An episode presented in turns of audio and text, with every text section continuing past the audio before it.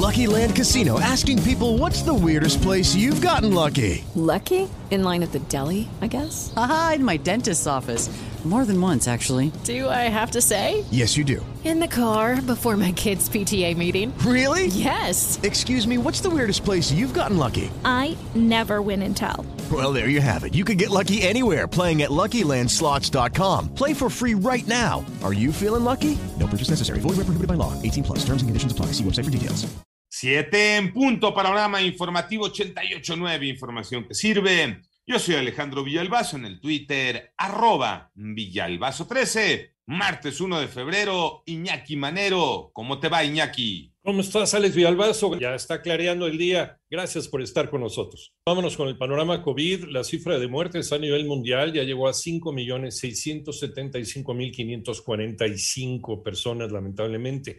Y el número global de casos alcanza ya los 378.721.023. Son los datos del gran concentrado que hace la Universidad Johns Hopkins.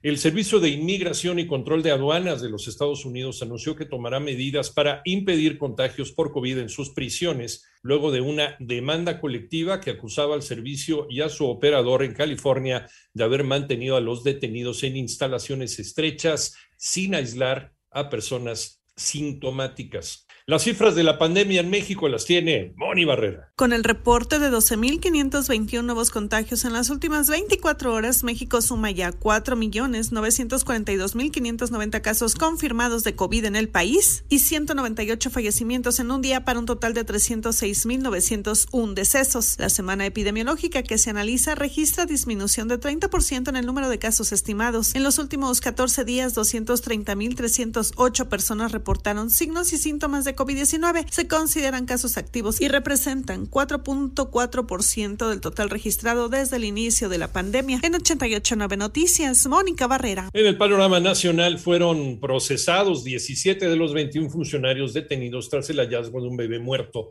en el penal de San Miguel, en Puebla, al constatar su inadecuada vigilancia, por lo que permanecerán en el penal de Tepeji de Rodríguez.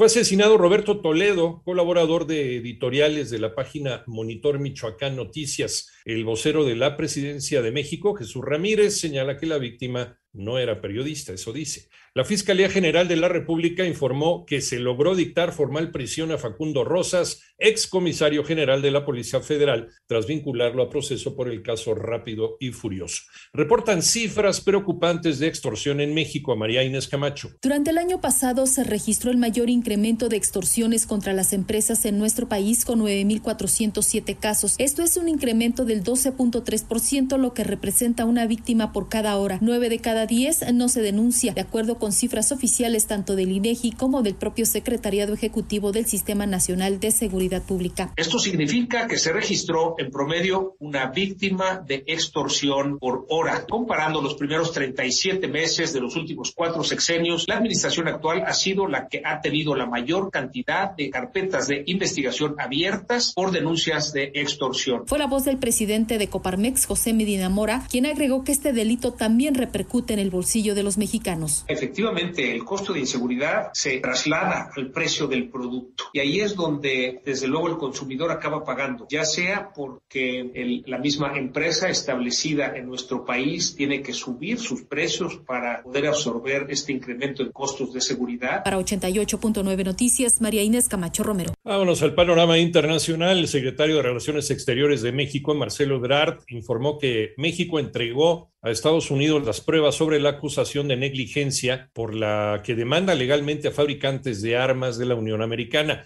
Y por otra parte, dos policías fueron asesinados en Alemania con disparos de armas de fuego durante una revisión de rutina. Los agresores huyeron y hasta el momento se desconoce su paradero. Y Perú cerró temporalmente las operaciones de carga y descarga de hidrocarburos de una refinería de Repsol en el mar hasta que ofrezca garantías técnicas de que no se va a producir otro derrame luego del que ocurriera hace más de dos semanas y que ocasionó daños ambientales.